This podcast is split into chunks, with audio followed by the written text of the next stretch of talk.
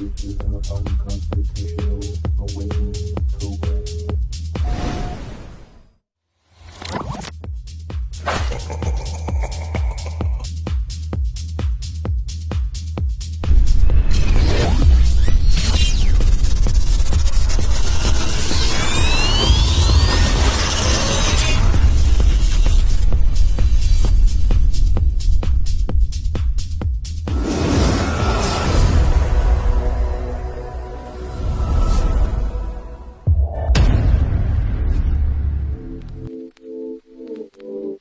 Liftoff will start in T minus 10 seconds. 10, 9, 8, 7, 6, 5, 4, 3, 2, 1. We have ignition. Brought to you by KD Consulting Redesigned.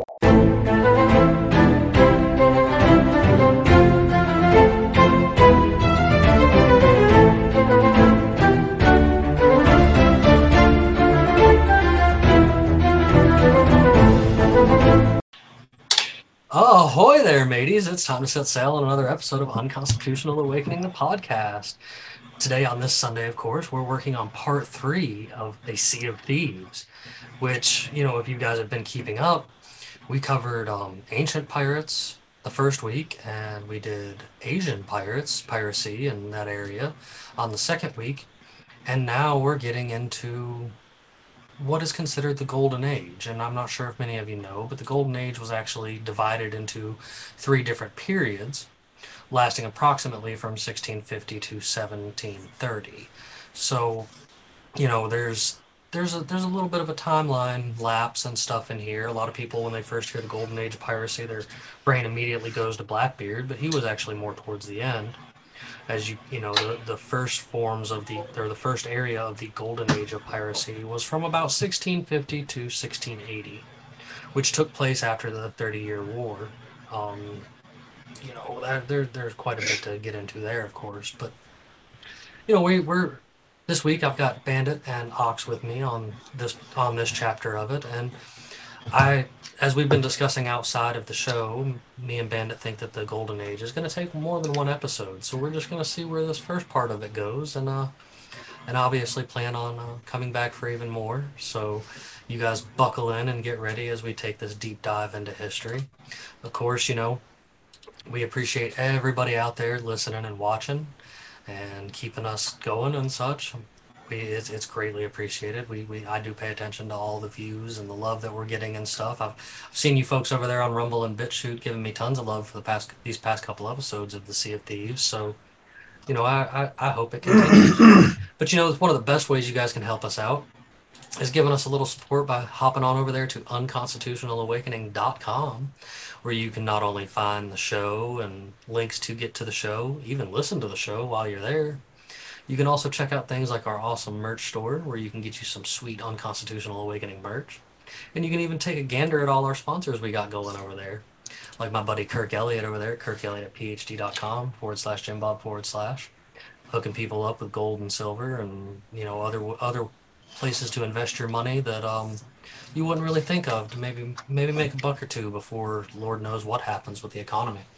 And uh, Kirk's a good guy, man. He's a, like a, like all of our show sponsors. These are Friends of Liberty that are offering alternatives to the current situation that we have, and that's the kind of thing we need is people building a different infrastructure. So, you guys get on over there and check out Kirk for that. You can also check out Peachy Key Creations, our local energy healer, soap maker, and candle maker, and she's t- currently got the Dragon's Blood Pirate Soap, which is uh, which is kind of a special for this show, man. You guys go on over there and check out Peachy Key Creations. She's on Facebook and Etsy, and she'll get you taken care of. And my little buddy over there at Ammo Can Survival, making camping, first aid, and survival stuff, as well as ghillie suits right here, and all these different kinds of plate carriers. And man, he's got all kinds of good stuff going on. You guys make sure you get over there and give him some love and see what he can do to help you guys out, man. He's got all kinds of great stuff going on for survival needs and protection needs and stuff like that, man. That's Ammo Can Survival. He's over there on Instagram. And of course, my good buddy Brett Pike over there with classicallearner.com doing the Cubs to Bears books and Homeschools Connected, man. He's he's helping all these people that have walked away from the indoctrination camps and is making private a private homeschool community, man. And you can get all kinds of curriculums and and stuff that you can just reference back to when you're trying to teach things for your kids. Hey, they, he's even got recently a uh, design for building a sailboat, which would come in super handy with us pirates. So you guys can find all the links to those guys over there at unconstitutionalawakening.com and even on each one of these episodes because I make sure that I hook you guys up with that kind of stuff. So, you know, as I was saying before I jumped into all that good stuff, the uh, the early days of the rise of the golden age of piracy took took place about 1650. Um, that 30 year war ended in 1648, and there was a big influx of Carib- of Caribbean buccaneers. You know, you had a mixture of coalitions of the English and the French and the Dutch, all around Jamaica, Tortuga, and even in parts of Mexico, who who you know would even get in, go into these places and hunt things, you know, for for food and stuff like that, and establish their area. And most of them were united by their hatred for the Spanish and their desire for Spanish gold. So a lot of these guys would part, partner up with the Caribbean Indians of the time and would find ways to carry on their you know carry on their piracy. And there was many factors that contributed to this golden age of piracy. You know, from from it being you know taking val- valuable cargo, not really like gold and such as much as supplies for their ships to continue with what they're doing food and mm-hmm. drink and stuff like that to stay alive. And I, it's it's one of everybody's favorite eras. Like when you get to reference into things like treasure island and pirates of the caribbean and stuff you know all of that kind of takes place during the golden age of piracy there's most of your famous pirates come out of there from Anne Bonny to Blackbeard and stuff. And as Ox made sure to mention before we even got started today, a lot of people don't realize that a lot of those pirates didn't actually cross paths as much as people would think they would because you've got some of them going on in these early parts, like in the 1680s and stuff like that. And then you don't even see like Blackbeard appear on the scene until after the 1700s, even Well, though he it's was not just- doing things. It's not just like the time difference it's the i mean think about how absolutely massive the ocean is. Yes. Oh, yeah. Well, even just eh, the atlantic even just the gulf of mexico. Think mm-hmm. about i mean and it took you months to sail. So these the the when they romanticize stuff in hollywood about pirates crossing not i mean not as much as you think because i mean if you've got you know 20 ships and if you've got five ships 10 ships i mean you could sail within two miles of each other and not see each other. You know? And you did you couldn't just hail another ship you No, know? it wasn't that easy. I mean, it, it's like they didn't cross paths as much as people think. Not just that, it's like they operated, you know, years apart, probably. Well, and um, and and you know, people think that when they're first thought, they think of like criminals and people that were just out there stealing stuff, but they don't realize a lot of these early pirates were actually privateers for like the royal powers at at the time. When they were well educated too. Yep. The crown Very licensed well educated. um, Sir Francis Drake. The crown licensed Sir Francis Drake and Sir John Hawkins, um, and others like him as privateers to prey upon Spanish vessels. Mhm. Correct. I mean, they they were privateers. Well, because everybody was kind of against what the Spanish was doing at the time. I mean, there was they at the end of that 30 year war and you know prior to that the spanish was just ruthless They wanted that Spanish gold too, man. Oh yeah And That was a big it's it, like uh, like Jimmy said, it's not just gold that they were after. The spice trade at that time It was was booming. was just as popular was just as popular as gold. Mm-hmm. You know, Oh, yeah, it well- was one of those things, exotic spices. Well, at the t- at the at the time, like a lot of the New World was originally divided between Spain and Portugal, and especially a lot of the coasts off of like South America and Central America and stuff. And and you know a lot of these groups from Europe and France and such like that were quick to hire sailors to attack and seize these ships. And and you know most of like what I, excuse me like I was just saying most of them were after these Spanish ships and their gold or their supplies and it was actually you know during during the time the privateers regularly attacked the Spanish ports Anglo-French sailors came to be known as buccaneers which which that was that you know that that's kind of what people think of when you think of a pirate as a buccaneer. And like they they made their homes in the islands of like Tortuga and Jamaica and all in that Caribbean type area because it was a great kind of port and in and out and an area for them to like hide and and stuff like that because I mean, there's I, I don't know how many of you are familiar with the Caribbean, but you know, your first thought is like the Bahamas or maybe Cuba and stuff like that. But there's there are tons and tons. Bring up a- br- bring up a map of the Caribbean islands and just give people a reference of Yeah. like exactly how many tiny little islands that pirates could call like home and just hide for any amount of time. Well, and and let's talk about Nassau or Nassau, however you want to pronounce it. That was like a pirate stronghold for a long time. I mean, it was Mhm. governed by pirates for pirates. I mean, this is this is a bit of a small image. Yeah. I'll try to pull it up a little bigger, but I mean, if you look, look at all of these, just Yeah. just Perfect. islands.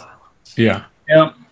And like and like you know you figure you've got not only do you got pirates hanging out in all of these little bitty islands and even ones Mhm. that you can't probably see on this map but you've got them all up in these coasts and stuff which at the time like the coasts of florida the coasts of honduras nicaragua costa rica all of this venezuela and such that was all very spanish run areas and so how i mean what what better place to set up shop if you're trying to stop them than inside of all these islands that they're going back that they're regularly traveling back and forth in to bring supplies and and slaves and lord knows what else back and forth in that area at the time. And you know a lot of these guys got got the knack for being for being you know like criminals or whatever because they were going against the spanish. But in reality it was it started more as like I was saying a few minutes ago, them hiring people to to do their the royals and such at the time, hiring people to do their bidding, and in, in a sense of like an alternative navy because let's face it, their navies were their navies were getting crushed by Spain and Portugal because they were the superpower of the time, like you know of that time frame they were your they were your America or your Europe or your Russia even right now. Like they're they were a big superpower out there basically taking over different parts of the world. And think about what you just said also. Like, uh, people don't take into account that they were a huge trunk, a huge chunk of trade. Like, they weren't just out there, like, you know, pillaging, taking, um, and sinking other ships. They were uh, transporting cargo to and from ports It was worth money. large quantities. You know, Very large. large quantities. Well, you had made mention of Francis Drake a moment ago, and Yeah. you know he didn't really have any real authority to plunder Spanish towns and stuff. But when it came to being out on the sea, you know, you had you they they got the a lot of these places got involved in the widespread development of privateers and pirates. Mm. And they were sometimes accumulating armies together to lay siege to these Spanish cities in the New World, or you know, and you you would just have just you know you'd you'd have a group of say you know your European privateers you know meeting up with a group of pirates that were already out there working that were were definitely a mixed group of people you know like that to to clarify people people don't realize this but a lot of your pirates were you know they they weren't just like white dudes or black dudes or even Spanish dudes they there was a big mixture of people that had Yeah. either like walked away from the the actual private privateer stuff or walked away from Mhm. the actual Royal Navy and stuff like that.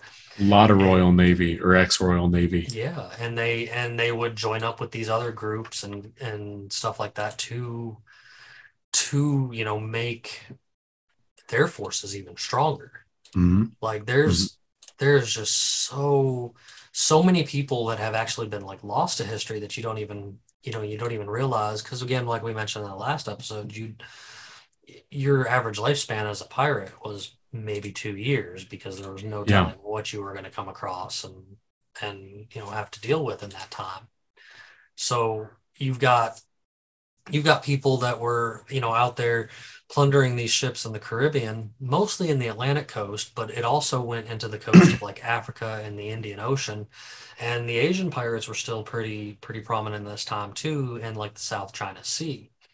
So, you know, I mean, aside from legends like Blackbeard and Barthol and Bartholomew Roberts, there were there were countless, countless victims in the late 1600s that were kind of the inspiration to some of these later pirates like Blackbeard and such. And, you know, people like Woodes Rogers, who was the governor of the Bahamas at the time, were most responsible for suppressing piracy Mhm. because hmm anytime pirate, you know, they would actually capture any of these pirates, it was an immediate, you know, to the They'd hang gallows. They'd hang 'em. Immediate, like without Yeah. question. You were guilty Mhm. of piracy, you get hung. Let's talk about Jack Rackham for a little bit. What information do you have on him? Because, guys, if you don't know about Jack Rackham, uh, who was kind of one of the founding fathers, so to speak, of the golden age of piracy, this was a salty hombre, like a really bad dude. So let's let's pull up a little info on Jack Rackham. He's he's nuts. Jack, uh, Calico Jack was in that he was kind of in that mid that mid frame, like he was right there towards the end of the 1600s, but the beginning of the 1700s. And He, was an and Eng- he created the skull and crossbones. Uh, yep. He, he Jolly was, Roger. He was an English pirate cap, captain operating in the Bahamas and and in uh, the Cuban area and stuff. And yes, he did. He is who you can credit to the early Jolly Roger flag. Like Mhm. his, I had a picture of it. I'm trying to see if I can pull it back up because I know it's in this mix of things that I got. And that early Jolly Roger flag doesn't actually look like the skull and crossbones that we're, we're used to, actually. The early Jolly Roger flag, and I'm, I don't know why it's not. There it is. The early Jolly Roger flag looked kind of more like this the skeleton with the heart, right? the skeleton with the heart. Yeah. and and and you know this this was this was what you noticed. This is what you've seen for for pirates and stuff like that. I mean because you know sure there was many different flags th- flown throughout the time but this was the one that calico jack made.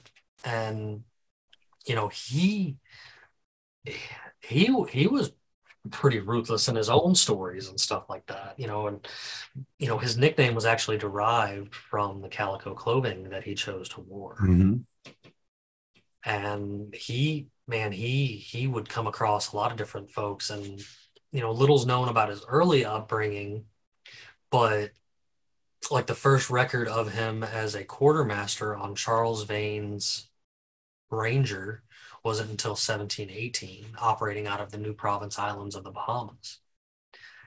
And that at that time that area was kind of known as the pirates republic hmm which which gets into some funny things because you know I, you can credit a lot of modern democracy actually to piracy because they they they did again pirates really didn't believe Can I Like, uh, can I go? Can we go back for one thing? yeah yeah Um, you actually brought up a picture of Blackbeard's pirate flag. That was Blackbeard's. that was according to what i've got in front of me spear- that's spearing the heart. That was uh, Blackbeard's. Uh, according to what i've got this says it's calico jack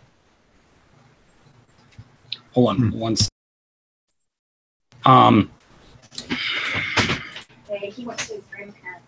He'll be back tomorrow. I. As it said although pirates flew flags before this time the jolly roger we know belonged to the pirates of this age they favored the sloops and ketches to hunt their prey while new providence in the bahamas provided a safe haven for their time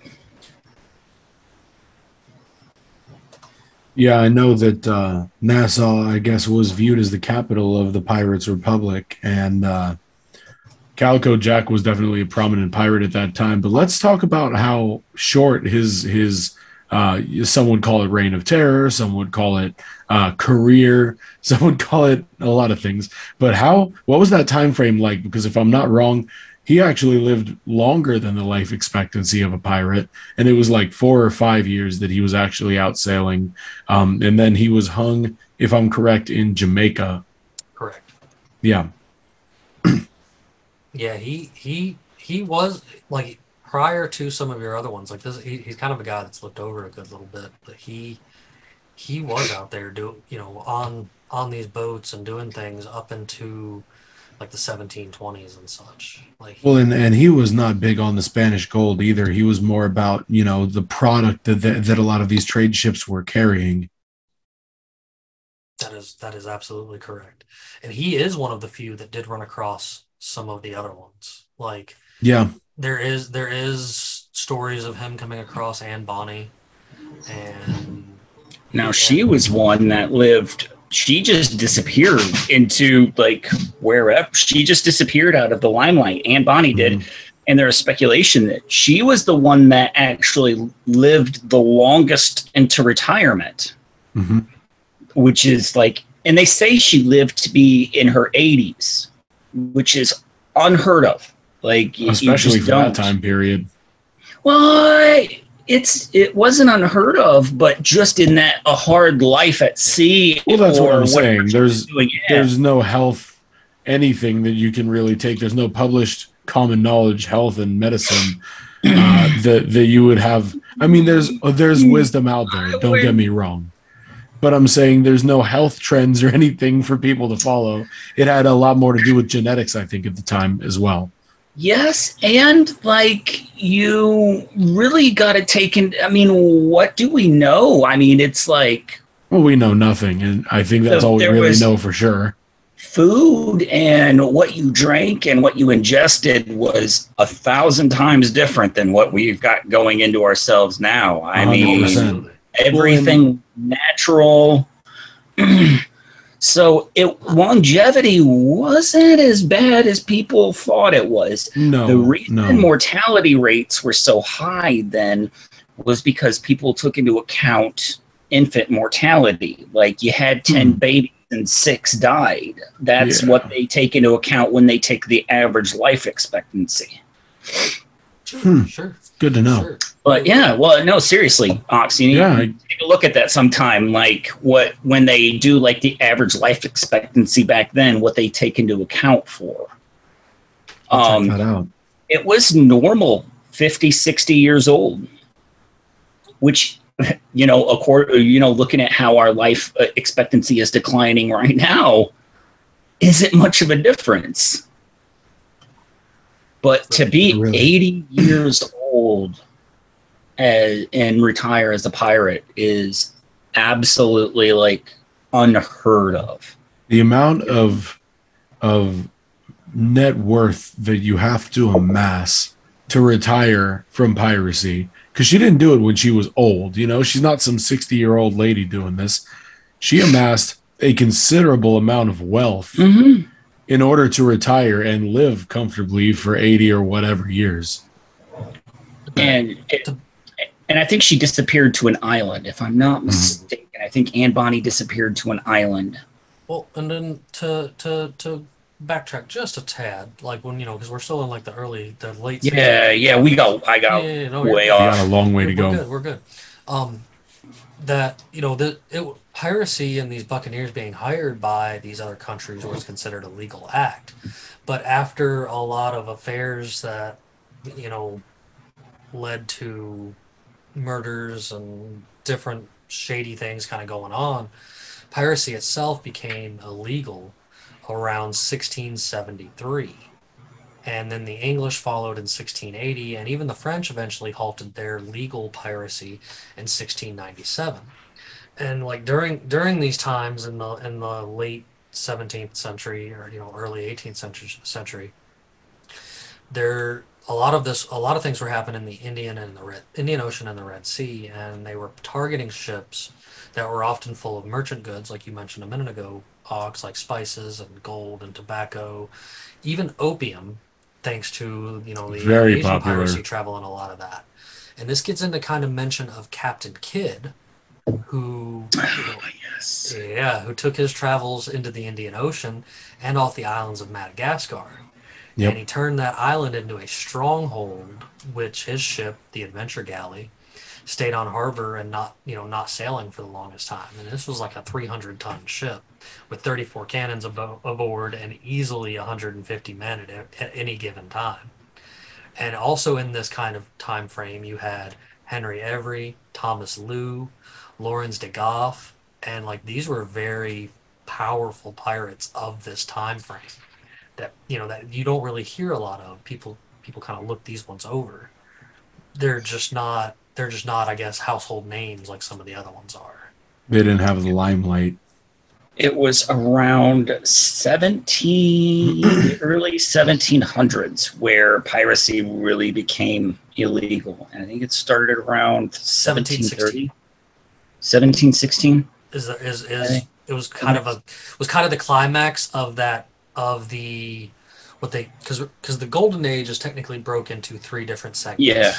and at the end of the first segment of the golden age between the 1690s and 1716 is when this climate hap- this climax Oh, happened okay. and a lot of these earlier guys like captain kidd that i just mentioned and stuff Because I'm looking at here and it says uh, the of governor of Bahamas called uh, the guy's name was Woodes Rogers. Yep, Uh, he was the one that was the most responsible for starting to suppress piracy. yes and he wanted to bring order to the Caribbean Sea. And that's when the whole like, if you were branded a pirate, you know, they were going to hang you, or if you were caught, if you were uh, uh, arrested for piracy, or you know, if you were caught as a pirate, automatic death sentence. That's when they. That's when they first started. I guess they don't. You know, governments don't like private you know, people getting too powerful like that and making too much money. So they're like, "Oh, we got to do Hmm. away with this. Make it Ill- make it illegal." Does that Kill sound fam- Please kill him. Does that sound familiar? You know what governments tend to do. You know, when private citizens, uh, when they look at something and go, "Uh, we need to take that over. We only the government can be a pirate. It's too profitable. It's too profitable for regular citizens to be that. You know, to do stuff like that." Can't be Sounds fami- sounds familiar. God. Yeah. well and i mean the, the the the question remains why piracy flourished so well in this particular period Yeah. and and you know there were men and women of all you know it, it was bad luck to have a woman on the ship but there was still like in these islands and stuff they did tend to keep female pirates and stuff to you know tend to things while they were gone hmm Well, pirates lived by. There was still the whole like, but pirates lived by a different set of sea rules. You know, if if they elected a female pirate captain, that was you know that was it. That's you know you went by that. It's like I think they followed a different set of sea rules than like regular seagoers.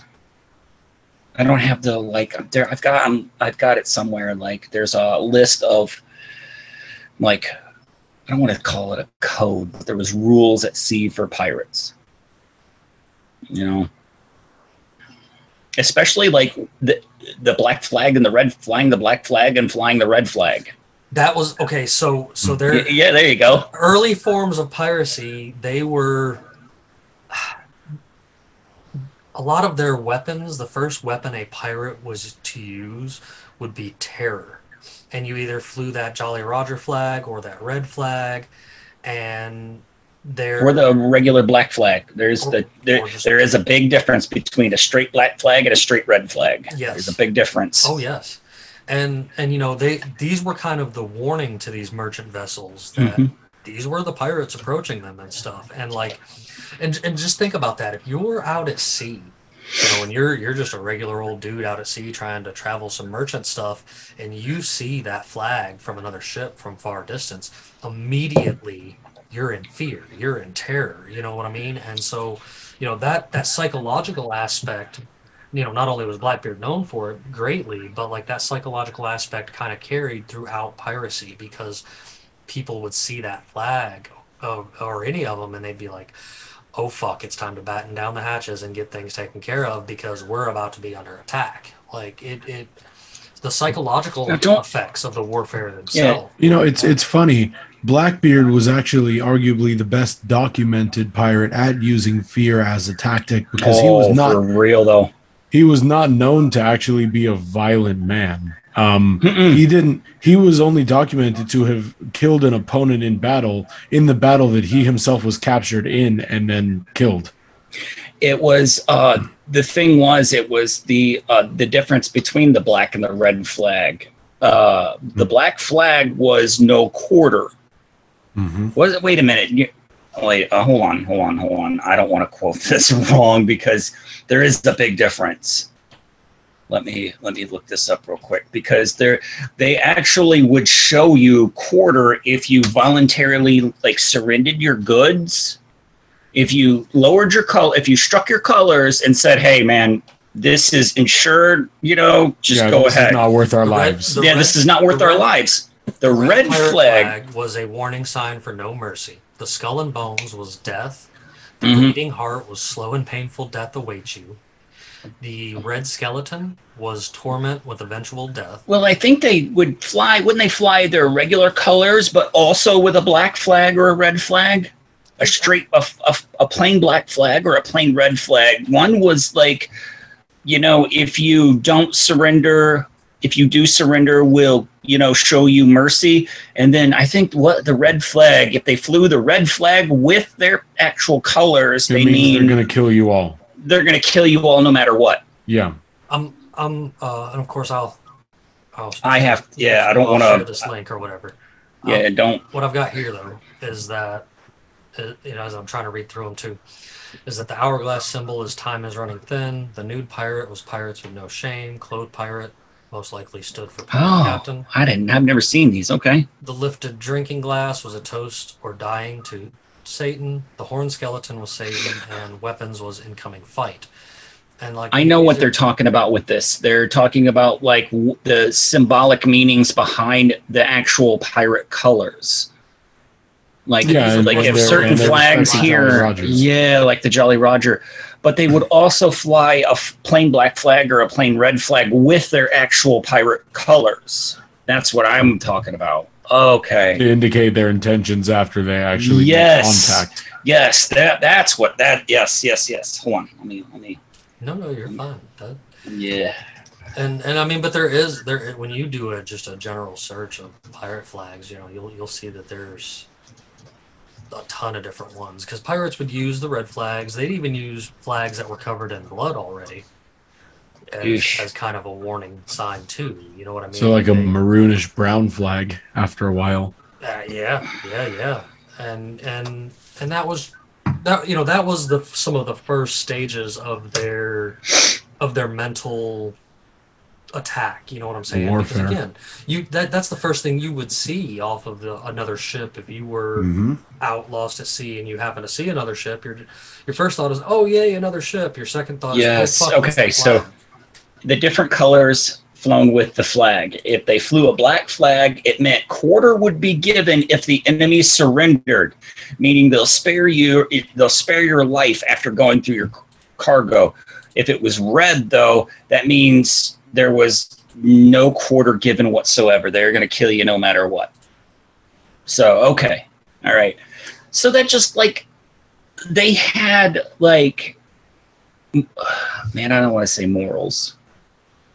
They, No, had, they had a code. rules. They had they a had code. a code they that they would follow. You know, they weren't just like I think I think it's interesting to see how they operated within that code. You know, I mean, mhm. Casey, for example. Sorry, Bandit. Uh, if we can edit that, please, Jimmy.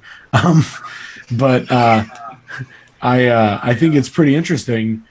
A lot of these pirates would operate within that code and use fear as their first tactic because, as you know, Bandit, uh, when your enemy is afraid, they make mistakes and they make a lot of them. And when you make mistakes, you crumble from within. Yep. And if you if you don't have if you can go in without firing a shot, you just spared your crew and got, you know, took their cargo. Right. That's a win-win. I mean, it- know? it's always it's always ideal to win without having to fire a shot. And if your crew was never in any real danger, but your name is still the most feared in that region because there is that threat of force that's levied against everybody you encounter, that could just be enough. I mean, if you've got the might and you just outnumber guys, that usually was enough in that time period. Well, well, okay. Around 1655 is when the English captured Jamaica from Spain, and so these early English governors of the Jamaica area were freely they freely granted letters of marque to Tortuga, hmm. and and even their own countrymen. While while while the growth of Port Royal provided these raiders with more profitable and enjoyable place to sell their stuff because you know they they would they would capture this stuff from these other boats and sure they would keep some of it but they would also at the time before you know piracy was illegal they were bringing it back to these governors in the in these areas like Jamaica and Tortuga and these other islands and stuff that we've that we've kind of discussed here over the past few moments when I showed that map a little bit ago and they would sell it back to these governors you know, as, Oh, yeah. as a form to make Oh, money yeah. and such Damn, man. They were That's, ruthless. that's getting that's like getting punked. It is. It is. Like But- they would they would be sent that you know, they would be hired on to go do this and then they would turn around and you know, they'd be like, Well, if you want it, you gotta pay us for it. And and also at the same time, I can imagine imagine political rivals hiring pirates to do this to their rivals. You know, like Mhm. go capture these goods and then sell it back to them at an inflated price and cut me in for a part. I mean, I and it's you can Well, almost that is, that is imagine how the governing body worked in the Pirate Republic. Yeah, a you lot of can- extortion took place. you can only imagine that a form of that takes place now. Sure. Oh, Sure, it's- absolutely. It's a Russian You know? game, man. The rules change as you go. The rules Yeah. change okay as you and go. can can totally side total side note though um speaking of being romanticized by hollywood if anybody ever wants to take an amazing a really good look at a good show about pirates during the golden age it would be the hbo hbo special black sails. So I actually talked with Jimmy about this a little bit earlier, and Black Sails depicts these pirates as they were, but unfortunately, uh, it has a lot of them overlapping and intersecting in terms of like time periods, which was not accurate. But and they it- totally fucked up blackbeard yeah, they they really well his death but as a character they did pretty good but it, they fucked up his death Now and now that's not it is true, but they also did keelhaul his ass. They really did. yeah yeah Uh, and then they But he was- beheaded him and then put his head on the uh, front of the boat the entire trip back. Yeah, but he was killed in battle, though. Yes. Yes, he was. Yeah, he wasn't keelhauled to death. He was killed in battle. Yes. They keelhauled him after he was good and dead. Yep. But uh, it does a pretty good job of like s- depicting the the violence of the violence Oh, yeah. of being a pirate. That was Yeah, that not. was ruthless. Yep. It's a good show. It's Well- w- totally worth the watch. Well, you know, you're, you're you're you're talking about like the back and forth, and you know, most of these guys were teaming up against the Spanish, but you know, while while you had that going on, you did have you know the Dutch colonies hiring different kinds of pirates. You did have the English colonies hiring different kinds of pirates. You even had the French, you even had the French pirates. You know, the French hiring different kinds of buccaneers because again, back in in this early stage of the Golden Age, they were considered you know just buccaneers, but like Mhm. you not you know not only would they come together to fight the Spanish, but they would double cross each other in a heartbeat. Oh, yeah. to, to Ruthlessly. Yes, like you know these these Dutch pirates would after they after they help the French pirates take out a Spanish ship, they might be like, eh, we're gonna take you out because we want all of what we just got off that ship. Like, yeah, they have it on their ship already. Yeah, it wasn't it wasn't you know uh, it wasn't uncommon for them to attack each other after some. Oh, yeah. done. You know, like I want what you have goes both ways, you know? yes. Well, and I, I think the use of guerrilla tactics by pirates were some of the most creative and fascinating methods that they did use a lot of times. Um, men would dress as women and appear to be like passenger boats and would be approached Yes. by other boats or approach other boats and look from, Spring a trap. from, from 50 yards away i might maybe be able to dress and look something like a woman maybe But no, dude. close- sorry. up- A, bab- a babushka, maybe. Yeah, exactly. You know, but, no, broad-shouldered, thick-necked babushka. But like, I'm, I'm just saying, you know, from a from a distance, you're not going to be able to change the ship's trajectory quickly enough to be able to stop them from getting up to you. So when you look with a telescope and you go, "That's a woman," whatever. They approach you, no big deal. Well, It's this- already this- too late. This goes into one of the toward, towards the end of the Buccaneer era, and one of the most famous, I guess, private privateer versus pirates versus Spanish and stuff thing that happened was the raid on Charles Town in 1684, which was which was big because you know that was a Spanish controlled area at the hmm. time, and you not only had pirates of you know many different backgrounds coming in, but you had boats carrying over 200 men of multiple boats carrying over 200 men each going in to attack the raid on Charles Town or the Spanish raid of, on New Providence and stuff. And like that was that was a big ass battle. And this is it was later it was ra- later renamed Nassau, Nassau or Nassau. Yeah, Nassau. yeah, Yeah, and- Nassau. and you know but that that battle in itself was an extremely like hmm laid out bloody battle that had the, the casualties and losses. There were four ships completely destroyed one ship taken and and over there's a the minimum because it's actually unknown 700 prisoners just from that one raid Wow.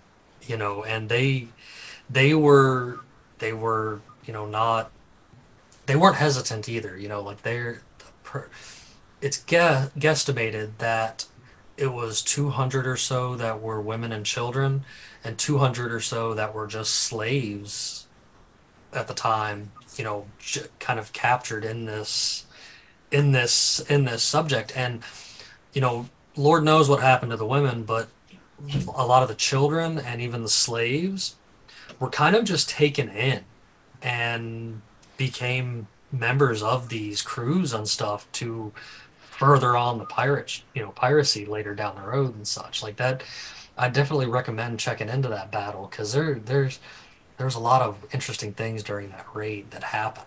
Like that it, it, it kind of set the forefront that ended up leading to the end of buccaneering in the 1690s Guys, I hate to do this, but I actually got to cut out right now. I'm really sorry. I got some stuff going on.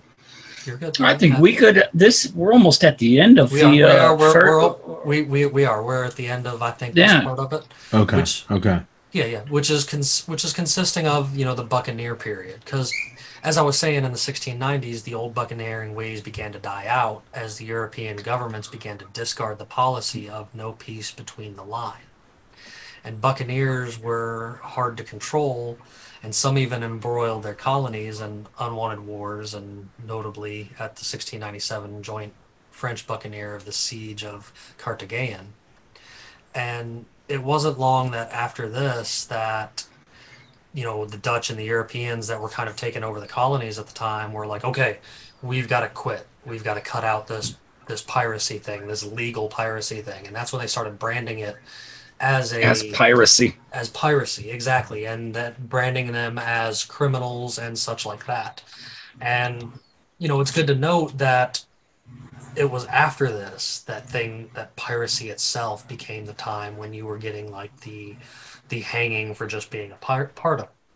so um you know I, I- think this is a good good place to end on the buccaneering because like i said about six about the end of this end of the 1690s getting close to the 1700s is when it actually you know transfers to another subsection of of what piracy was Like So- the real piracy. Oh yeah, oh yeah. Mhm. Well, because it, it, it's considered the pirate round, which started in 1693 and lasted till 1700s, and I think that's where we're going to pick up next week, because there were a lot of Anglo-American pirates starting to come into A lot out of the. Carolinas. Yes, yes, and that's mhm. that's when a lot of things start getting even even more you know lit and kind of crazy, and you get into these great stories like Anne Bonny and Blackbeard and stuff because they come after this. Oh yeah, we'll be able to mention all of the most popular names. Oh, absolutely Oh absolutely. yeah, So, yeah. We'll name drop.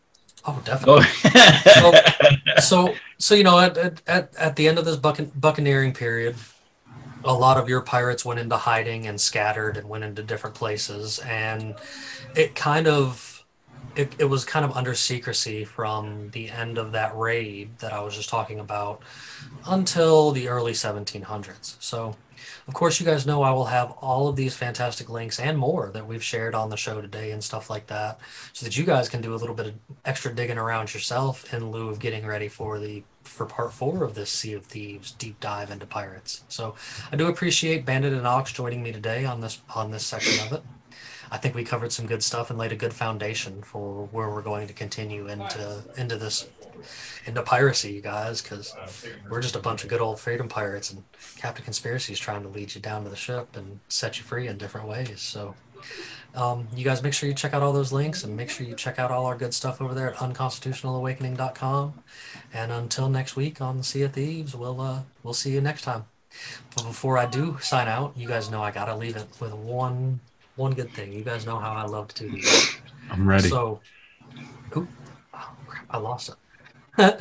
so no, you got to pull it back up. You can't. Yeah, no, you no, can't. no. I got, I got it, I got it, I got it pulled up. So, what is a pirate's favorite doll? Hmm. A Barbie. You guys have a great night. Thank you.